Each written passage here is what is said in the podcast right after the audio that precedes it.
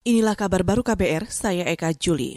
Saudara Direktur Utama PT Bio Farma, Honesti Basir, menyatakan tiap negara memiliki kebijakan berbeda dalam menentukan harga vaksin COVID-19.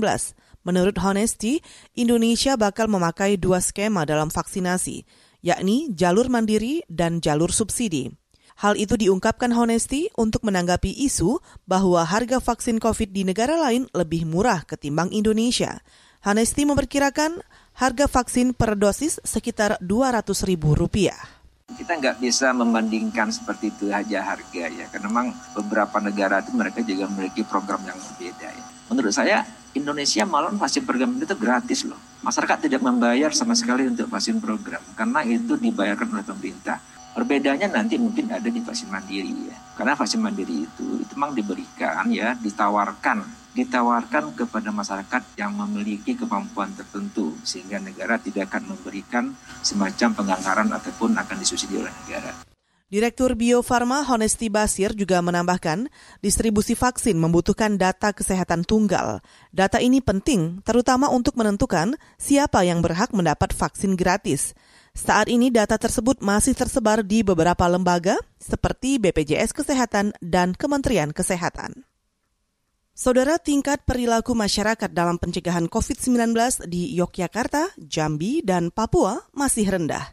Ketua Bidang Perubahan Perilaku Satgas Penanganan COVID-19, Sony Hari Harmadi, mengatakan masyarakat di tiga daerah itu masih kerap menolak ketika diedukasi perubahan perilaku di masa pandemi, terutama mengenai kewajiban memakai masker, menjaga jarak, dan mencuci tangan.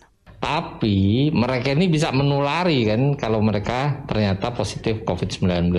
Jadi memang kita sedang terus berupaya pada daerah-daerah yang ternyata kecenderungan menolaknya tinggi itu terutama di Yogyakarta, eh, Papua, dan Jambi. Nah, tiga daerah itu sekarang kami perkuat lagi. Jadi perkuat dengan duta perubahan perilakunya sehingga masyarakatnya eh, juga menjadi lebih patuh ya.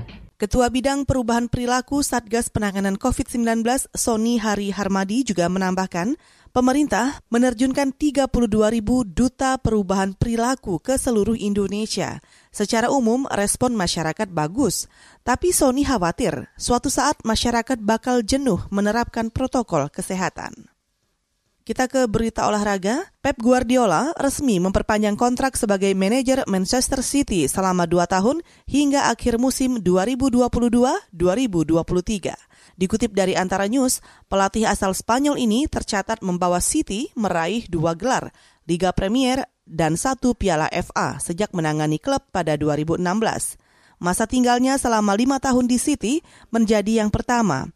Pelatih berusia 49 tahun ini melatih Barcelona pada 2008 hingga 2012 dan menghabiskan tiga tahun di klub Jerman Bayern Munich sebelum bergabung dengan City.